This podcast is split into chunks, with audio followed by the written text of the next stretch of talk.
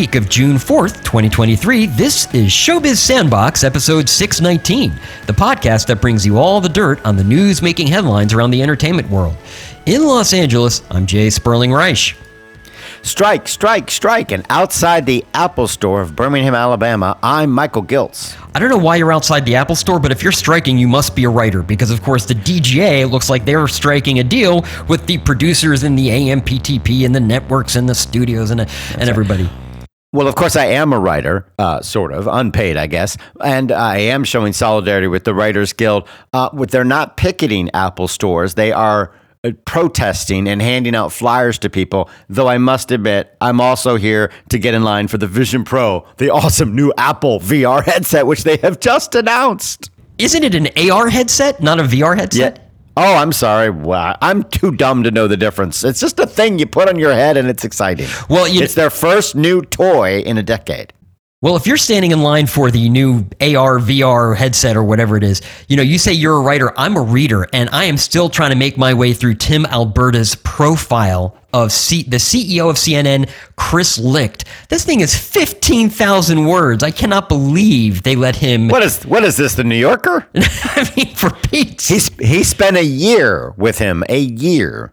Uh, before writing the profile. That is total old school New Yorker stuff. I like The Atlantic, but I don't subscribe to them right now, so I don't have access to that story. So um, it is the talk of the town, that's for sure. Uh, it doesn't. He doesn't look good in it, uh, but will people be talking about what we're talking about? I want to know what's on the show this week.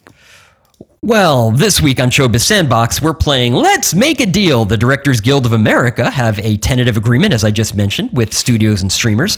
But the W G A says, hey, you know what? We're standing firm and have many unique issues to tackle, so don't expect their strike to end anytime soon. Up next, perhaps the actors. But first, we've got Jonathan Handel to explain it all for us. He really should know. The entertainment and tech lawyer is contributing is a contributing editor over at, uh, or at least a contributing writer uh, at the website Puck, where he covers the business, and he wrote the book on striking in Hollywood. It's called Hollywood on Strike. On Inside Baseball, we'll cover the showdown between Tom Cruise and director Christopher Nolan over IMAX screens this summer. Spoiler alert, score one for the auteurs.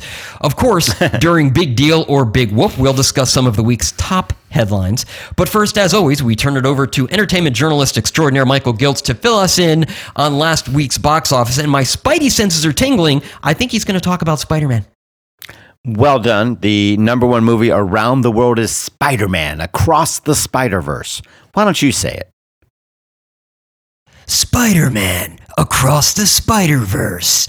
Now, if you're wondering why why I say it that way, you have to go all the way back to when Spider-Man was on Broadway, and it was Spider-Man, turn off the dark.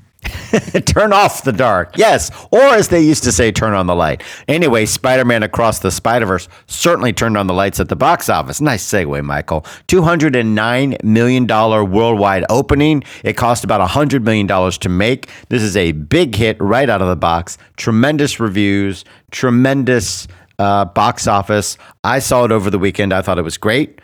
I thought the first one was really good, too. If you like that one, you'll certainly like this one. This second in the animated uh, movies about Miles Morales. Uh, I thought the first one was very, very cool visually, but I felt they were sort of showing off. It felt more either I got more used to it or they were really doing it with purpose when they did some very, very expressive and out there animation. Uh, there's a scene where Gwen, Spider-Woman, uh, and her dad are talking, and it's just floating backgrounds. And I mean, just it, it, this is a really bold film visually. It's really cool. It's really well done, and it's really not over. It is a cliffhanger, like The Empire Strikes Back. It absolutely stops in the middle of the action, even though it's two hours and twenty minutes long. But I loved it. It's one of the best films of the year. It will definitely be up for Best Animated Film. We'll probably win that. It should be up for Best Picture. You know what I don't understand is this film was written by uh, Phil Lord and Chris Miller, or Chris Miller and Phil Lord. I can't remember. Lord and Miller. And it was produced by Lord and Miller. But it actually had directors, and everything you see and everything you read about this uh, and everything I hear about Joaquin Dos Santos, Kemp Powers, and Justin K. Thompson. They also, uh, the the guys who wrote it also wrote it with Dave Callahan. It wasn't just Lord and Miller. Right. But I, I guess I'm looking at it and like they're there in the mixing suite, you know, picking different sounds for the watches. And I'm like, wait, isn't that the director's job? Like, what does the director do if you guys are getting all the the, the headlines here? Well, they're the big names and the big face across the uh, the franchise, the, a lot of different animated movies. But these directors will definitely get their props uh, and be able to get more work and do it. They did a great job. They will be the ones clutching the statues if they win Best Director. So, you know, uh, I'm not going to wait for them. But yes, the producers, Lord and Miller, the co-screenwriters and producers, Lord and Miller, are definitely uh, among the most recognizable names uh, in movies right now. So, uh, yes, they are reaping some of the rewards. But I'm glad you pointed out that it was directed. by Joaquin Dos Santos, Kemp Powers, and Justin K. Thompson. I think Lord and Miller also did not want to be the sole white guy directors on a movie about a half uh, Puerto Rican, half uh, black kid growing up in New York City. So, you know, there's that. But it was very well directed, very well made, uh, a big success story. Spider-Man Across the Spider-Verse, two hundred nine million dollars worldwide. It doubled its budget on its opening week. However, here in North America, some people touted its amazing numbers, the great numbers on Thursday. And then they said, oh, I had a great opening day of fifty-one million dollars in North America. Including seventeen million dollars on Thursday. Right. No, it's it's not an opening day when you're including two days grosses. I'm sorry. They just need to stop saying that. It's not a one-day gross. It's not an opening day gross. An opening weekend does not start on Wednesday. Yeah, so no, you just can't do it. So, you know, just grow up and admit that Friday is Friday, Thursday is Thursday. They made seventeen million dollars on Thursday and thirty-four million dollars on Friday. Now, what it's I, great numbers, so there's no need to blow them up. Now, what I will say is at least they're being consistent and always throwing Thursday in. So when they say opening day, that, that Thursday number is always there now. But they're not. That's not consistent because historically there was no Thursday. True. So you're distorted when you say it's the biggest opening day. You're wrong, unless that Friday grows more. And again, opening day is Thursday. So moving on. The Little Mermaid made another one hundred sixty-four million dollars this week. That's what it made last week. It made it again this week. So double that number and you're at three hundred twenty-eight million dollars worldwide. It needs to double that again to get close to seven hundred fifty million dollars, which is what it needs to be a big success story. It's probably not going to make it. Uh, another movie that's looking a little tough to get there is Fast X, ninety-six million dollars this week. It passed the six hundred million dollars mark, but it cost over three hundred forty million dollars to make. It's not going to get to one billion dollars. More You're saying uh, it's not going to speed its way to one billion dollars? Get it? Because it's a exactly what I, that's, ex, that's exactly what I'm saying. On the other hand, Guardians of the Galaxy Volume three, just like Spider-Man, that's a big success story. forty-nine million dollars this week, seven hundred eighty million dollars worldwide. It's tripled its reported budget, and it still has number two in sights. If it can make another ninety million dollars, it will be the highest grossing Guardians film so far. And what I would say is, even if it's not, you pretty much made your money back. Even if you break even on this film theatrically, you now have it right. for Disney Plus. You now have all the characters for your theme parks. So guess what? Rental, streaming, yes. uh, D V Ds, all that sort of stuff. People still buy D V Ds because, you know, they might kick that movie off your service at any moment. So that's true. Not such, not such a crazy thing to do. Other in, over in Korea, we have a big hit. It's the third film in a franchise. It's The Roundup: No Way Out. It opened to thirty-four million dollars. The original film in this franchise made fifty-two million dollars. The second one made one hundred million dollars, so they doubled the gross of the first one. This one looks set to hopefully match the second. Uh, below that is the Super Mario Brothers movie, which is looking very smart for opening up in spring when no other big movies were around. The summer season is very crowded, and Super Mario Brothers made all its money all on its own. It made twenty-three million dollars this week. It's at one point three billion dollars worldwide. It's now in the top twenty all-time grossing movies. Number nineteen all-time. Not second in animation or fifth in an animated movie or number one for a movie based on a video game. It's in the top twenty of the highest grossing movies worldwide of all time. The Boogeyman is a Stephen King film. It's based on a Stephen King short story from the nineteen seventies. A scary story. Pretty darn good reviews. It opened to twenty million dollars, which I thought was going to be good, but it cost thirty-five million dollars to make, according to Variety. I have no idea why this movie, with this cast and this profile, would cost thirty-five million dollars, but it did.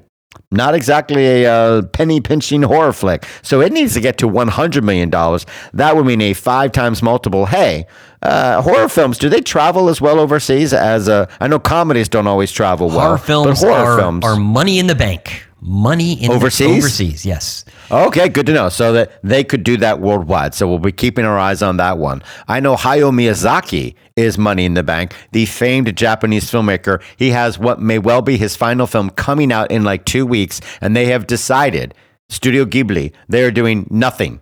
They're not doing commercials. They're not releasing a trailer. They are not releasing a summary of what the movie is about. They are not telling you the voice cast. They're just saying the movie opens up on this day. Have a pure emotional experience by seeing what may well be the final Miyazaki film in Japan.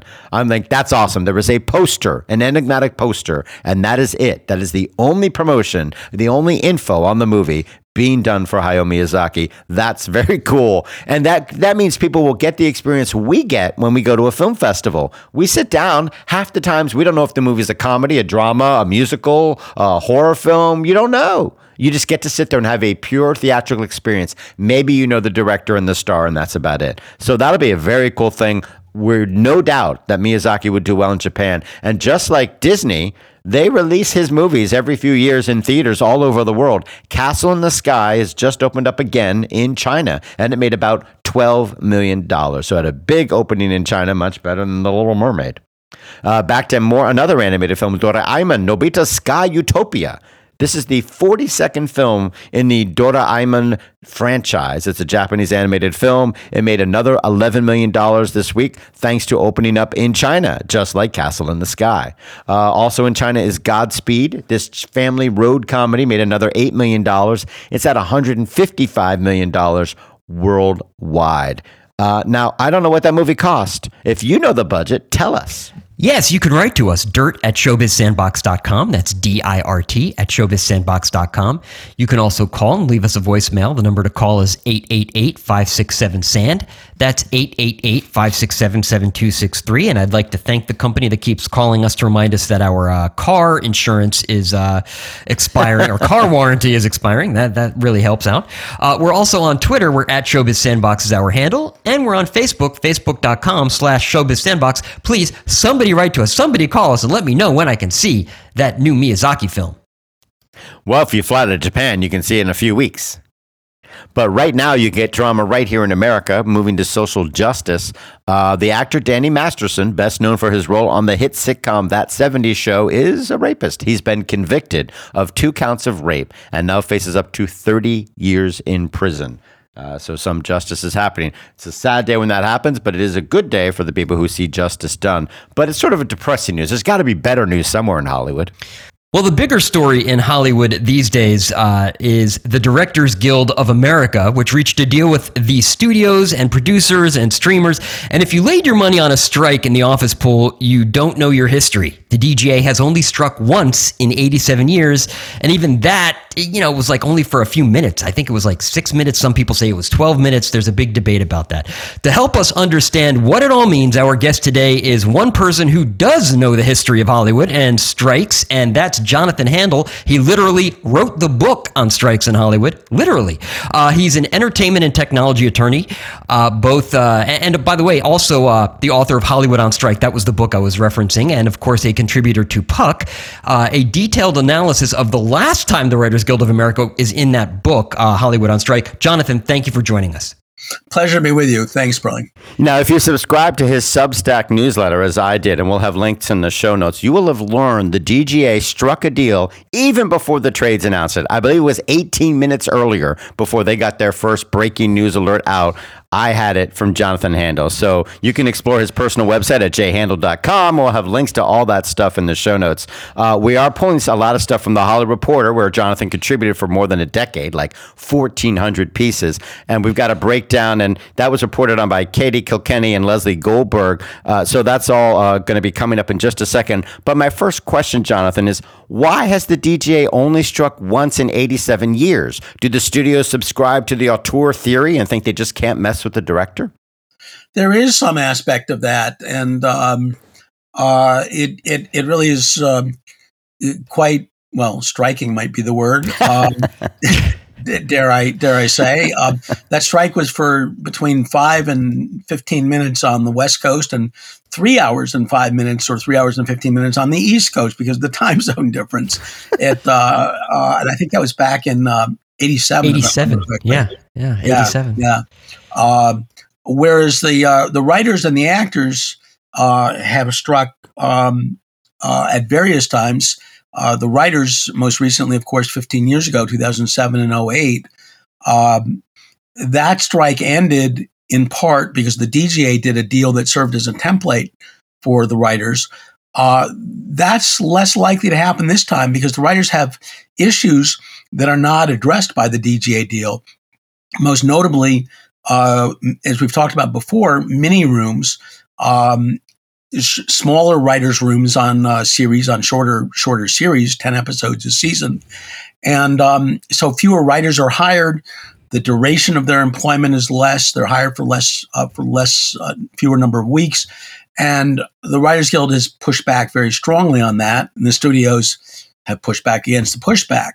And the actors, so, of course, are one of their big concerns is self-taping. They want to get paid for it. It's in their contract that they should be paid when they do self-taping. They get a half day's wage, um, the half, whatever the half of the daily minimum is. So that's interesting. But you pointed out one key factor, because the first reaction from the writers and the actors was, that's great. Either a little snarky, like, well, we're glad our strike helped you get a deal, or look, their deal doesn't cover a lot of things we're concerned about. But you say one other key factor why you shouldn't expect them to to make a deal quickly is because SAG-AFTRA is in an election year. Why does that matter? Well, SAG-AFTRA is in an election year, and and to complete the backstory, SAG-AFTRA will be reporting uh, today today after uh, six p.m. or so on the results of their strike authorization vote. ninety-nine percent. Well, I don't think it'll be quite that high, but it'll be in the, somewhere between the high eighties and, and low to mid nineties is what I'm guessing. There certainly is a lot of solidarity. There's no organized campaign. There was no organized campaign against the strike authorization vote. That, if uh, assuming it passes, would give them the, the leadership, the authority to call a strike uh, after the contract expires June thirtieth if they haven't reached a deal uh, in the next three weeks. They start negotiating on Wednesday. Um, so the the way the election uh, factors into it is that the dominant faction uh, in SAG, which is called Unite for Strength, would not want to appear Uh, weak by making too much of a compromise to the studios, and then being vulnerable uh, in the uh, in the election campaigns to um, to push back from Membership First, which is a more uh, strike oriented faction. But the the fact of the matter is, both factions this time around are talking strike, and the National Board voted unanimously to recommend the strike authorization vote. And that's a national board that usually can't agree on the day of the week. It's Monday, by the way. We're recording on a Monday. We are recording on a Monday. Uh, we'll we'll submit that for uh, a vote as well. Uh, so, you know, you you you have a posture here where there really is, uh, at least on the part of the writers and um, the actors, a very strong desire to take a stand and to push back against, you know, if you really want to, you know, look at the forest uh, for the trees, um, uh, you know, income and wealth inequality and the fact that companies are run, large companies are run primarily for the benefit of top level executives and shareholders. And all the other stakeholders really are secondary. Workers are replaceable or disposable. Consumers are manipulable. Communities and, and regulators can be bought off or compromised. And workers uh, aren't even workers, of course. They are contractors, people who work for a particular job, and then they're gone. Then they come back and work for the next job, and then they're gone. In fact, the front page of the L A Times was, how much do top Hollywood execs make? Their pay surged to one point four billion dollars during the pandemic, when you think things might be a little harder and they might tighten their belts. And they went through the pay for top execs like David Zaslav and Ari Emanuel of Endeavor, how much they've made over the last five years. We're looking at five hundred million dollars, three hundred fifty million dollars. The poor kid on the block was Ted Sarandos at uh, two hundred million dollars. So they, they, they really, you know, they went through it. And I wonder, is that more just good P R and types of the, the Writers Guild? They sent a letter to stockholders at Netflix and Comcast targeting C E O pay, saying, hey, just like last year, make sure you don't support the grotesque salaries they're paying themselves. And obviously, if they paid the C E O a buck and didn't give him any compensation, that money would soon run out. But it is symbolically important at the very least. You can't say, oh, my God, we're so broke, and pay your top guy five hundred million dollars over the last five years. Well, and you, you make a good point. And, and, and Ted Sarandos, I understand, has uh, down-tiered to the ad-supported Netflix tier, uh, g- given given his uh, somewhat lower compensation. Uh, you know, it it is at at one level, it's it's it's you know, it's P R, and what ultimately matters is how much solidarity the Writers Guild is able to maintain uh, as you know as time grinds on, and uh, but.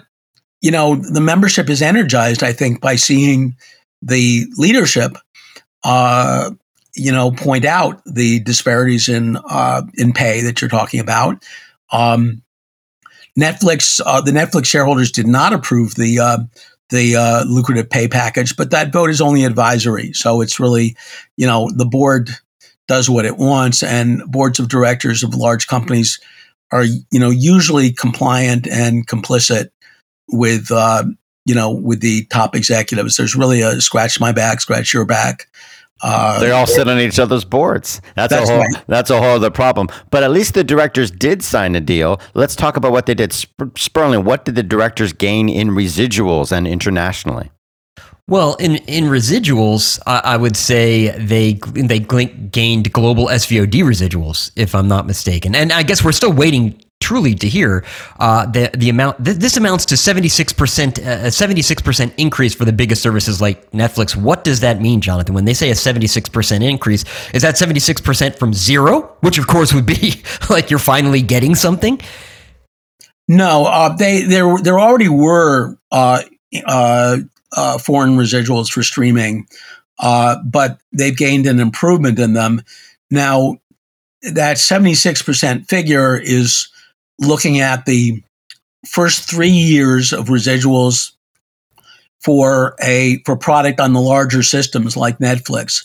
So it's a cherry-picked figure. We don't know what the the actual formula, you know, new formula is, and what the gains are, and how that plays out on other on other services. The um, the D G A board votes tomorrow night, Tuesday night, uh, and at that point, Uh, the details of the deal are, are supposed to be released. What we have right now is simply basically bullet points. Right, but what they um, what they gained and what they trumpeted was the fact that they are now basing uh, uh, residuals worldwide on worldwide subscriber totals. That was the big change. And of course, international subscriptions count for less because they have a lower subscription rate.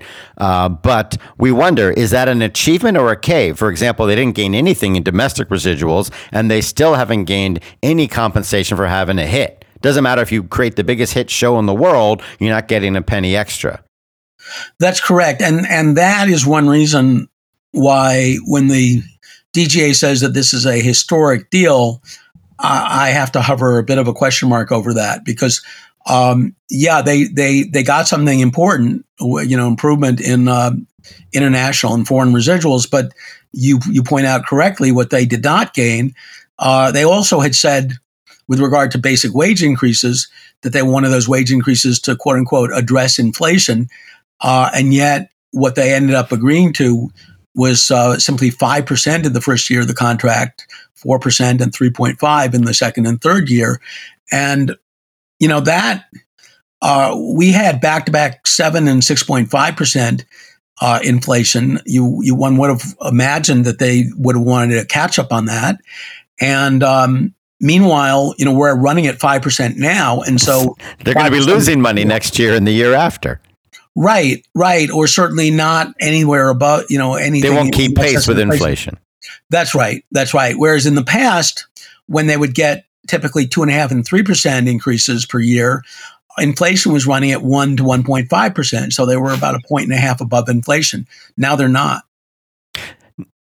Now you say, one thing to keep in mind here when we talk about these base rates and wages and benefits and all this stuff, well, those are the base rates, and almost no directors work at scale.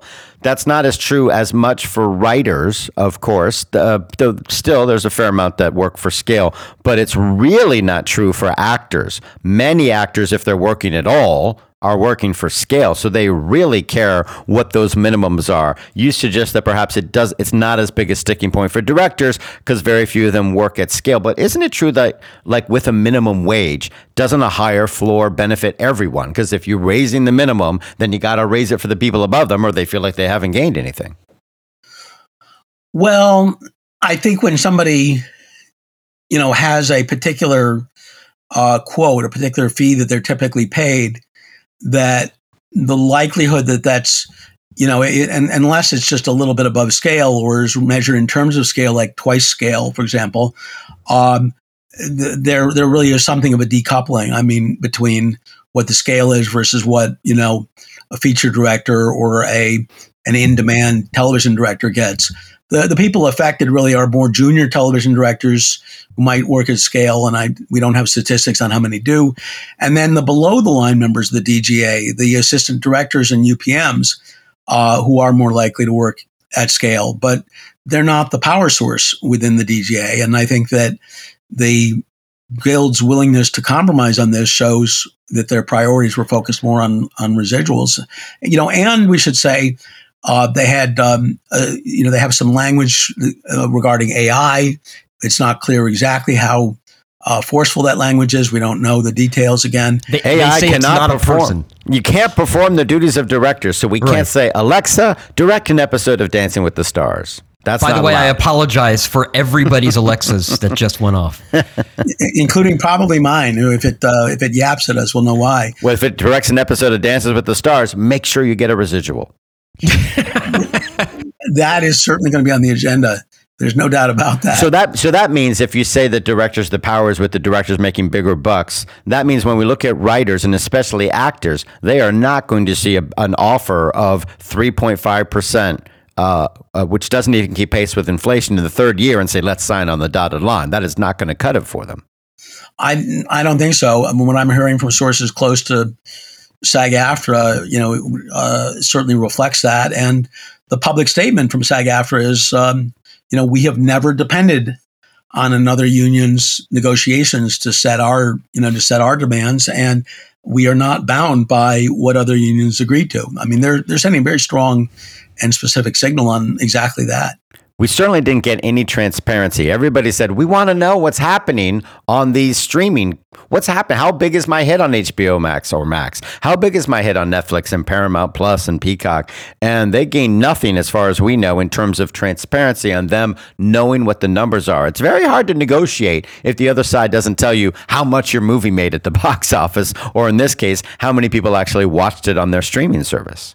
Well, I'll, I'll push back slightly. The the D G A claims that they did get uh, some additional transparency regarding residuals, but that's all they said. There's no specifics on uh, on what they say they got. And so, uh, you know, coupled with the fact that there's no success metric uh, for for streaming residuals, as we talked about, uh, I I don't know how transparent or translucent or opaque their transparency may be. Would that matter more for writers, though? Because we're talking about showrunners who need to know, you know what? I, I worked on this show. Did, was it successful? I have no idea how many people, were, you know, watch this. And should I continue working on such ideas, or should I move on to a different idea? Uh, or demand they, more the next time. Or demand more the next time, because of course I'm a writer and I, I I'm the person that helps create these shows. Do I keep creating these kinds of shows, or do does nobody watch them and I should create something else? One way to know is, hey, your show got canceled after two seasons. Well, maybe work on something else. But when you're in your fourth season, you kind of have to wonder, how big a hit is this? Yeah, but the uh, you know the dir- feature directors wonder the same thing, um, and um, feature and television directors Uh, can make use of um, of you know of transparency to negotiate more aggressively for higher for higher upfront fees, for back ends, and the guilds for residuals. So it it, it affects all the unions, I would say. They, uh, they, although they just, you're right, maybe in different ways to some extent. They just love to hide numbers. You try and find out back in the day when D V D and Blu-ray was grossing more than the box office. They were making more money from renting and selling D V Ds and Blu-rays than they were at the worldwide, at the box office. And trying to find out those figures of exactly how much they grossed, forget it. You you could not find it for the life of you. Once every six months or a year, they would say, oh, that sold a million copies when they wanted to trumpet something. Uh, on television, trying to find out how much money shows are making overseas, uh, like The Blacklist and Law and Orders and all these shows and their and their franchises that get redone all over the world. They mention vaguely that, yeah, there's good money being made overseas, but you never see hard numbers about them at all. And now here we've got streaming. It's the perfect black box. There's no information coming out of it at all because they're the only ones looking at it. There aren't people overseas buying these shows that might tell you how much they had to pay for your T V show or your sitcom. In this case, it's just uh, completely hidden away from everyone. Well, that's exactly right. I mean, it's a it's a it's a black hole, and you know, very little data escapes uh, from that. Well, some good things came out of this. We found out that uh, uh, there's better terms for variety and reality shows made for streamers, better residuals, and now assistant directors and stage managers working on nonfiction content like variety and reality for streamers. They will share in residuals. Uh, there's some coverage for scripted projects made for A V O D, ad-supported video on demand, like Tubi and Roku and Freevee. There's a lot of activity coming there, so there's just going to be more and more shows made for them, so that's important. Uh, they got prep, soft prep, something I never heard of. Directors do work on movies before they officially begin their preparation. It's called soft prep. They're finally getting paid for that. And assistant directors, this was interesting. They say the day has been shortened by one hour for assistant directors. After that hour, I guess they get overtime or they can't work anymore or whatever. They say that was unprecedented. And in episodic television for pay T V and streamers, they gained an additional guaranteed shoot day for one hour programs. It's the first added day for a shoot in more than forty years. I also wonder how they define a one-hour program, because lots of shows are like fifty-two minutes, uh, an hour and seven minutes. You know, there's no set time limit for shows. Maybe they just come to an agreement that this show, however long it actually runs, is in fact a one-hour show. Yeah, there's a range of times that counts as a one hour, but um, you know, your your your list of additional deal points is exactly right, and and so we do have to acknowledge that the D G A Uh, achieved, you know, quite a range of uh, of uh, you know of deal points in a in a very short period of time, in three weeks of negotiation. Um, you know, again, whether that makes this deal historic is a uh, uh, a different uh, a different question. But even when you get the details as they come out, your assumption, from what you understand right now, this is probably not going to be a historic deal. You can't have this low level of a rate of inflation increase. You can't have uh, what they gained and their trumpeting lets you know, yeah, this probably wasn't a historic deal. I'll wait to see the details, but I doubt something in there will shock you so much you go, wow, they did much better than I thought, because they're going to give you the best face forward right now. Well, that's right. That's right. And, um, you know, the jury, of course, is out until, you know, uh, uh, a final sort of judgment, as it were, until we until we see uh, the details. You know, they at the end of the day, the each guild has a responsibility to negotiate on behalf of its own members, uh, not on behalf of the other guilds. And so, you know, that there's a fiduciary duty there. They don't negotiate jointly, um, and are, you know, unlikely to in the near future. And so, um, if leadership felt that this was the, you know, the right deal for the D G A and and the best approach to take and the best deal achievable and a better approach than not having a deal and potentially striking, uh, you know, that's within their purview. Um, you know, and the the you know, the, I've I've gotten response from some SAG-AFTRA members who are disappointed, but the reality is that if SAG-AFTRA does strike, the combination of writers and actors uh, out on strike will, you know, will shut down the industry. There's nothing to direct if you don't have actors. There's very little for directors to do. Other than there's a lot of shutdown already, isn't there? The, the the the producers have admitted that the writers have been very effective at shutting down, uh, certainly on location shooting in Los Angeles. That there's very little happening right now. Yeah, it's down apparently by about two thirds compared to uh, you know several. Well, the writers have these strike teams. Like they go out and they say, okay, call time for this show is uh, at four p four a m over at Raleigh Studios, and they all go and march in front of Raleigh Studios, and then of course the Teamsters say we can't cross that picket line, and then production is shut down for the day. Right. And so, and so you say, look, you made a great comparison. We're we're talking about what you put out via Puck your uh, your newsletter analysis, your online articles at puck dot com. And you say this great comparison would not be two thousand seven, two thousand eight when the writers struck and then the actors, there was sort of sort of weird thing going on. A good comparison is nineteen sixty. That's when two guilds went on strike and achieved historic gains, including a pension and health plan, as you point out, and getting residuals for the first time for when movies were rerun on T V. So you think these actors and writers go on strike, uh, they're looking to make historic gains, and the one two punch of both of them doing that could make it happen. Well, that's right. I mean, nineteen sixty, um, the smaller studios had already agreed to uh, to, to pay uh, residuals when movies ran on T V, but the major studios had not. It was a twelve-year fight. Uh, they achieved that as a result of the dual strike. They achieved a pension plan. They also achieved a health plan, uh, and that became pattern for the directors and for the uh, I A T S E crew members, you know, as well. So it was an industry-wide uh, victory as a result of the writers and actors uh, going out concurrently. That, to me, was a you know was a historic uh, accomplishment. Uh, as I say, it had been you know a fight for a dozen years over the concept of uh, of paying residuals. And it really cemented in the concept of residuals that, you know, it, it obviously took sub- further strikes down the line uh, as recently as oh seven, oh eight um, to continue to reinforce that when product is reused or rerun, the residuals are due regardless of what the new technology is, whether it's whether it was television, whether it's cable T V, whether it's premium cable like H B O, whether it's home video, D V D, Blu-ray, V H S back in the day, um, whether it's foreign markets, um, the eighty-eight strike was uh, particularly about that, uh, or whether it's the internet.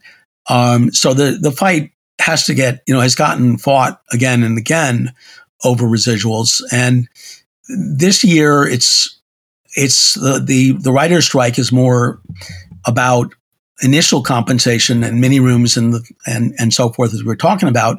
But once again, the common thread is technology, technological change, whether it's streaming, whether it's A I, whether it's self-tapes in the case of the actors.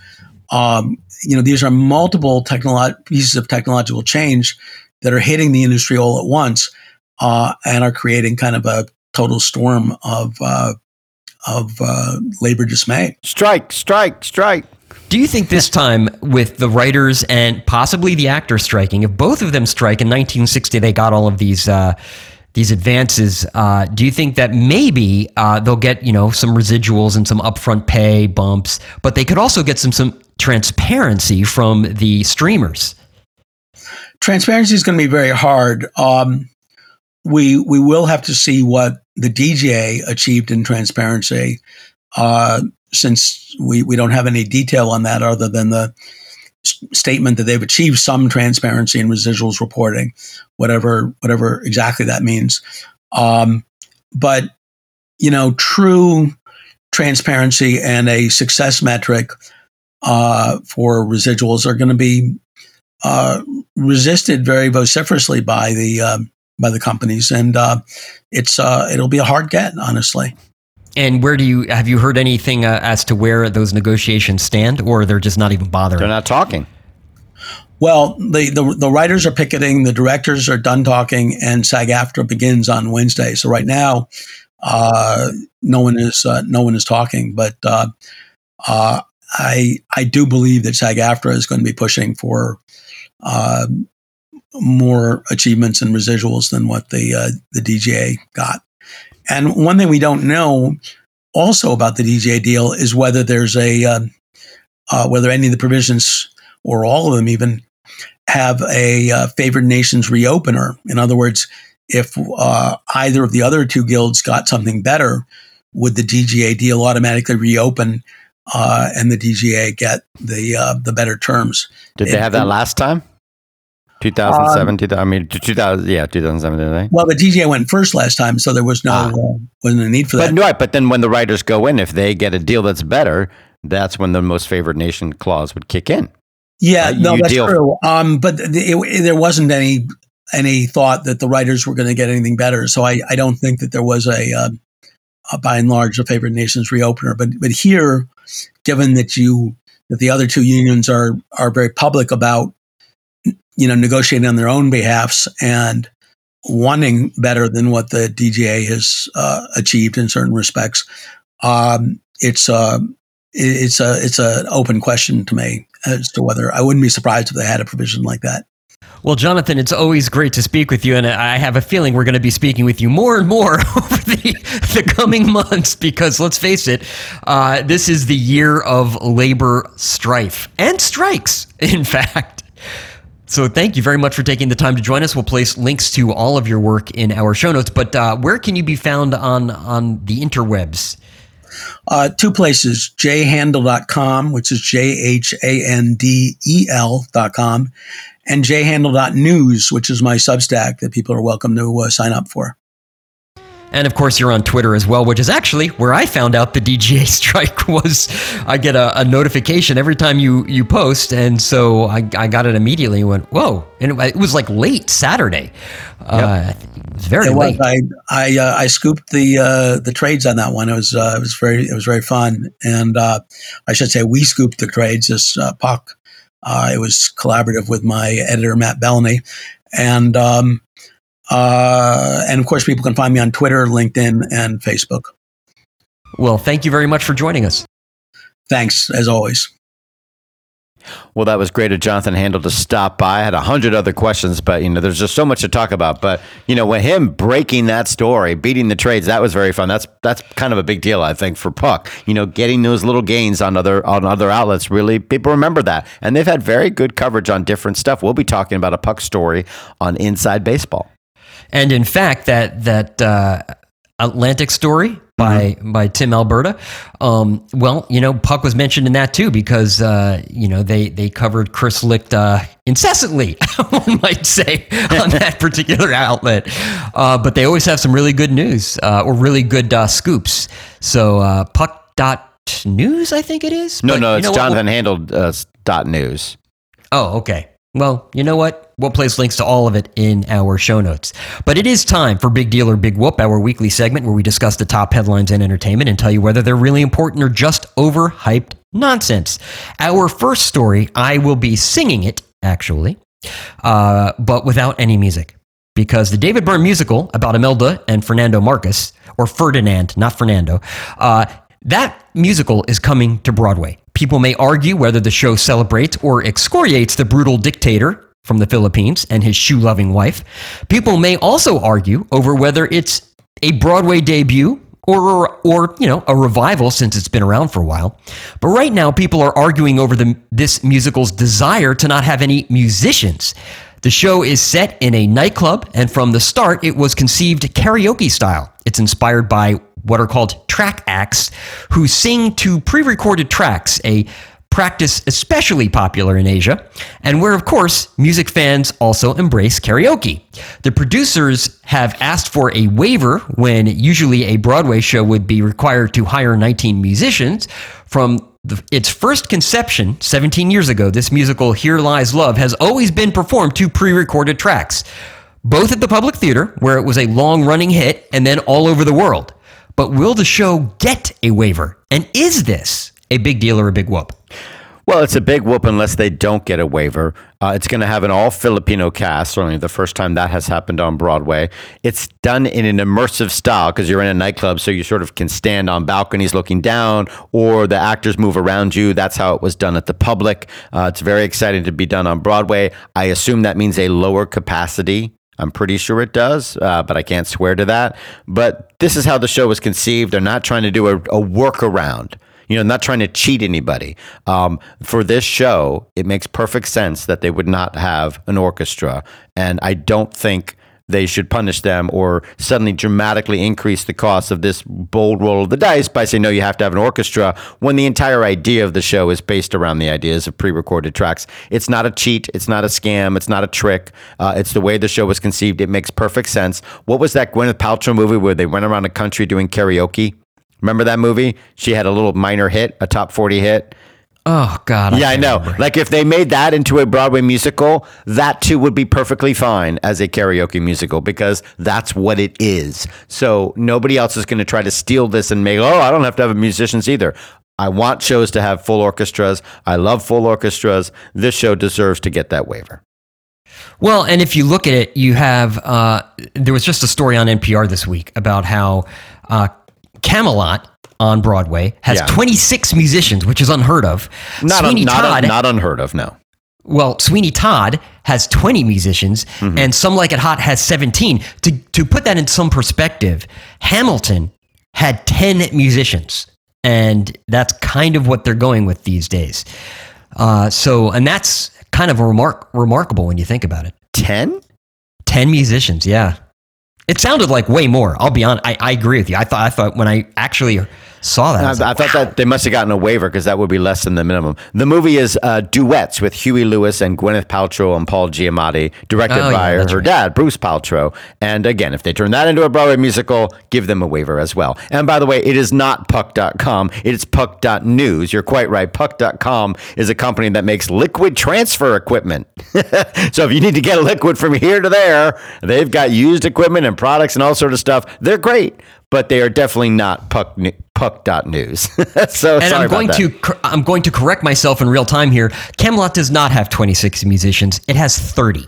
Right, right. Yeah, it's a that's Lincoln Center for you. They're known for having a full lush orchestra and the great sound of classic Broadway. Uh, there you go. Well, I had a question on Big Deal, Big Whoop that I didn't quite arrange. It's a, two quick things about Con. First of all, in the C J newsletter, what's it called? The Marquee. The Marquee. Where can they subscribe to it? At celluloid junkie dot com. Uh, you go to the newsletter section and you can just subscribe right there. Right. And, and, and we will not spam you. It only comes out once a week. And it's, if we're lucky, we can get it. And in your newsletter, you mentioned that Netflix only bought North American rights for the Todd Hayes film May, December out of Correct. caution. Correct.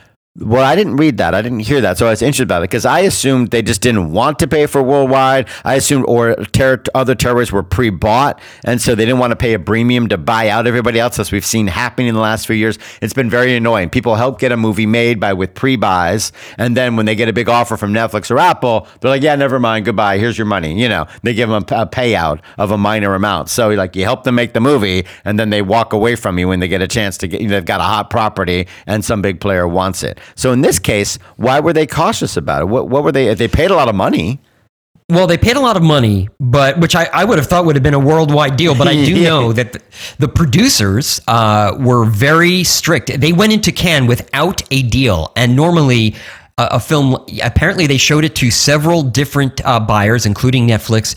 And the they the producer said, yeah, we want more. And all of the buyers said, yeah, we're not paying that. We're not going to, the, the the offers are way too low.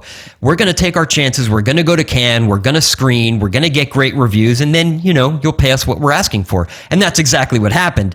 Uh, it has since sold to several foreign territories, including France and several European territories. So it's not that it was pre-bought. It's that the producers took a gamble and were holding out for more. And Netflix was like, yeah, we're willing to overpay for North America, but we're not going to overpay for, you know, all so, these other So it wasn't that Netflix was cautious. It was that the producers behind the film were feeling very bold and confident in the movie that they had. Absolutely. Okay. And the other question is, before Con, we talked about how the W G A is on strike. Would people be able to talk and promote their movies? Would there be picket signs? Would Scorsese get in trouble if he talked about the writing of his movie, Killers of the Flower Moon? Uh, I don't think there were a word was mentioned about that once Con began. Well, there was some mention of the writer's strike in certain press conferences, but you're right. You had Wes Anderson there. You had Martin Scorsese there and other writers, and they're not supposed to be promoting their movie in any way, shape, or form. And, I guess and they get a pass. Everyone just looked the other way. Yeah, I, I meant to ask Jonathan Handel about this because I wanted to know, you know, and we kind of did ask him about this before Cannes. I don't know why he's not, why they're they're able to promote it at a kind of a one-off in Cannes. Mm-hmm. Uh, maybe it's because it's not a traditional promotional campaign. They're not going out beating the drums ahead right. of a release. Yeah, exactly. I think it might be some waiver for a particular film festival for movies. I don't know. It'd be interesting to find out. Also, be find out, are you watching the French Open? Do you care?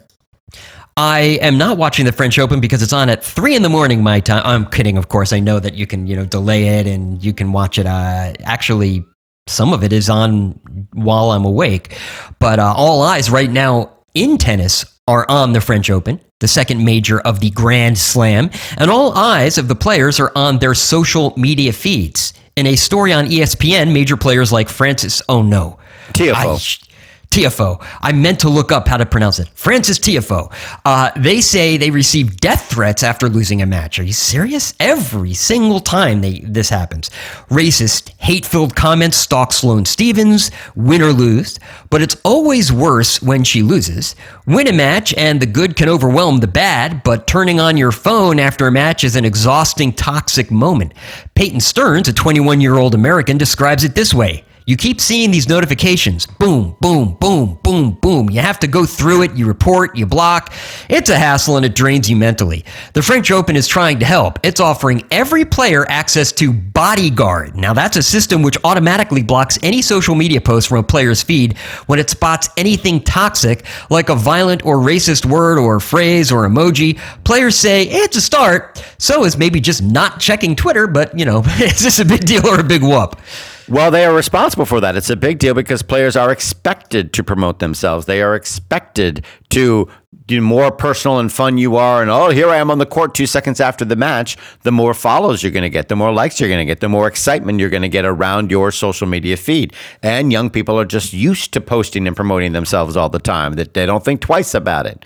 Uh, but I, in a way, I agree with you. First of all, I don't know why the French Open is doing this rather than, say, the W T A.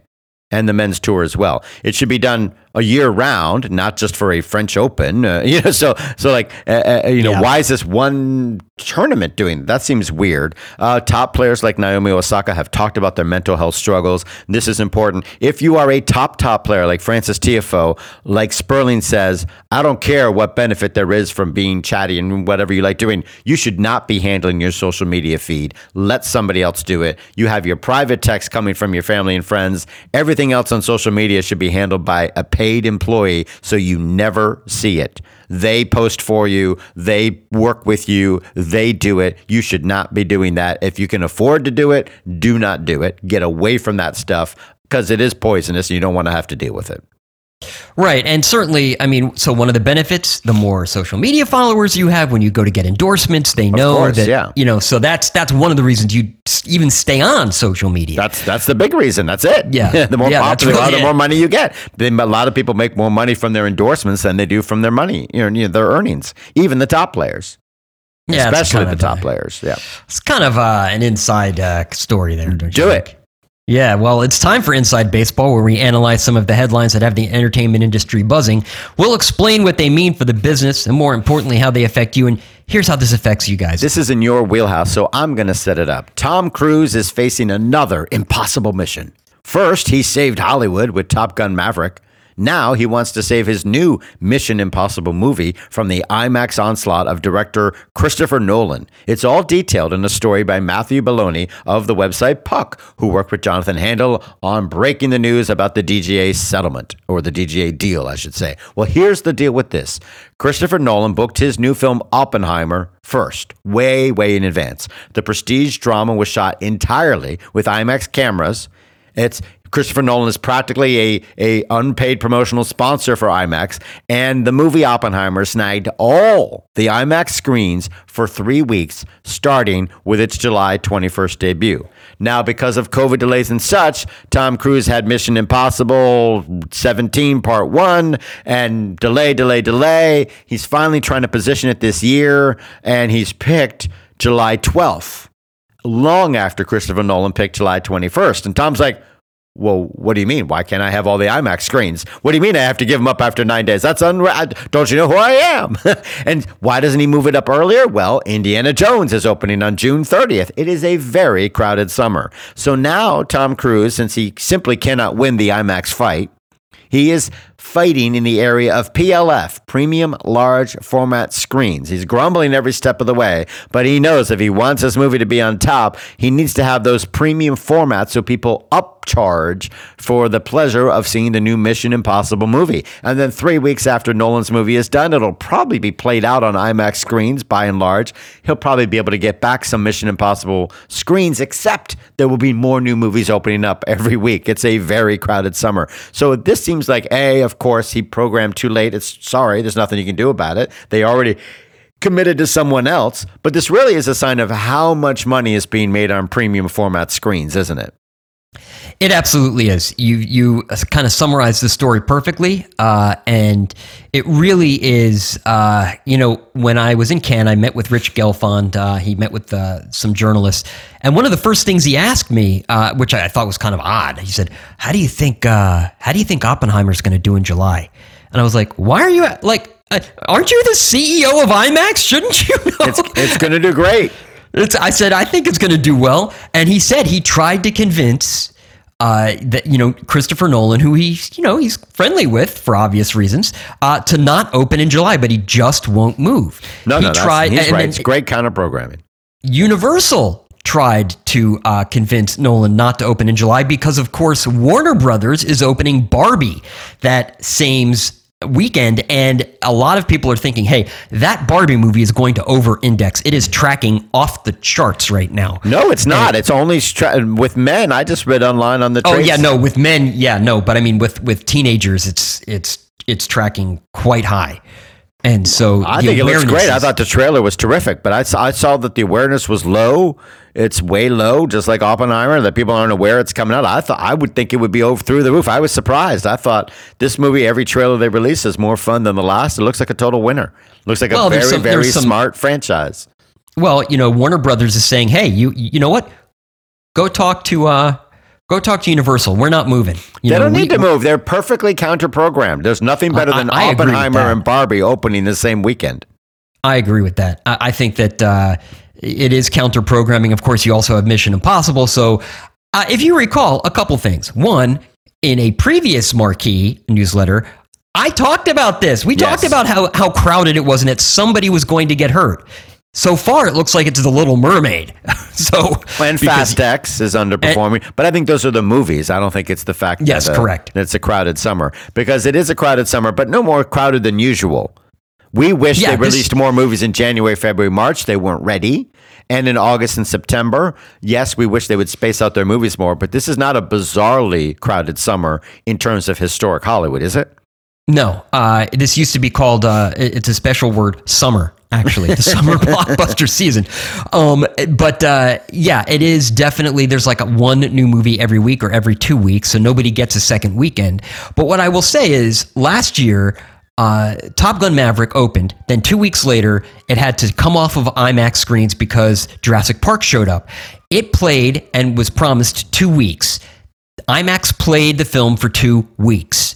And then afterwards, now prior to Jurassic Park, World, Dominion, whatever it was called, uh, it it uh, it made forty. Uh, Top Gun Maverick made forty-five million dollars on IMAX screens. It came back two weeks later, played an additional, uh, I think, three or four or five weeks, and it made one hundred ten million dollars total. Well, that's because so there was not there was nothing else. Correct. Right. That's correct. Not going to happen this time because there's more movies coming out every week.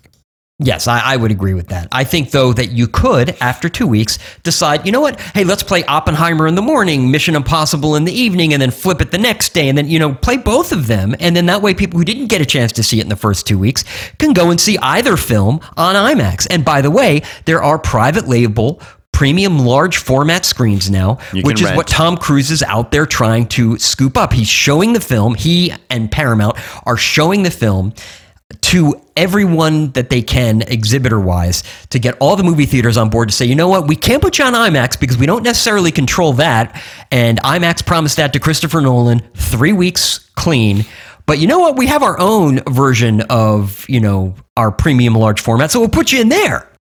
And that's what he's trying to, that's what he's really trying to do. Yes, exactly. Now, he seems to be upset at Paramount, to which I would say... It's not uh, their Chris- fault. Chris Aronson was uh, on our uh, summit a couple weeks ago uh, in May. I think May ninth is when he was on. And and he basically, uh, no, it was uh, May nineteenth, actually. And he said that uh, one thing, he called it responsible dating, that you should be responsible about when you're dating your films. And there are certain studios that aren't doing that. And he was he's right in some aspects. Some of these movies will get hurt, not because they're bad necessarily, but because they, they will be drowned out by, you know, a Wes Anderson film in the middle of the summer. I mean, maybe nobody's going to go see that.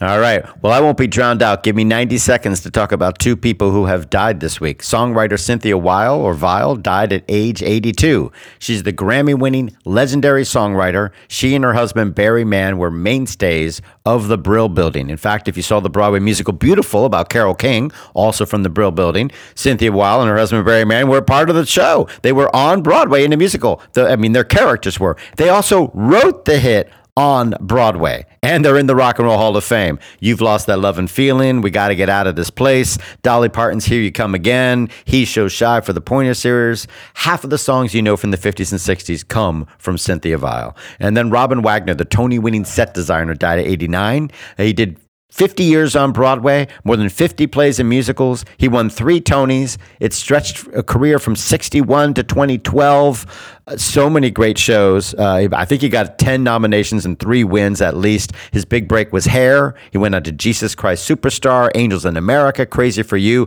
But it's all typified by two shows. He did the set design for A Chorus Line, which famously included a white line on the floor and a mirrored back wall. That I was going to say, he did the set design. He was done in a day. That simplicity was genius. They worked through all sorts of ideas. That was genius and helped it become the biggest hit in Broadway history at the time. And it was very cheap to tour.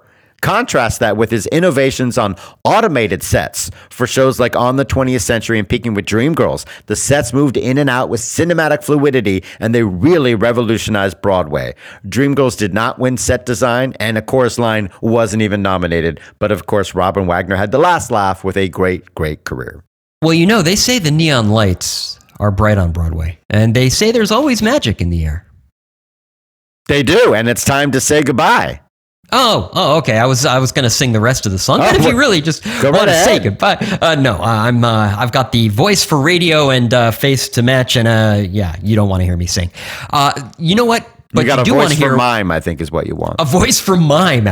Yes, I will be stealing that joke. Thank you very much. Every time um, I do my show, my brother says, uh, uh, "Break a larynx." You know, he doesn't know what to say. Well, you know what? Uh, tell us what you think of us. You can write to us, dirt at showbiz sandbox dot com. You can call us, eight eight eight, five six seven, S A N D. That's eight eight eight, five six seven, seven two six three, uh, where you can leave us a voicemail. You can follow us on Twitter, at Showbiz Sandbox is our handle, or you can like us on Facebook, facebook.com slash Showbiz Sandbox is where you can like our page. And you know what? You can subscribe to us on iTunes, Google Podcasts, Microsoft Marketplace, Stitcher, Spotify, anywhere they give podcasts away for free. You can rate and review us. And please do. It helps us out when you rate and review us, uh, especially in all those other countries. Uh, I, I noticed that, you know, when I was in France, I got the French reviews.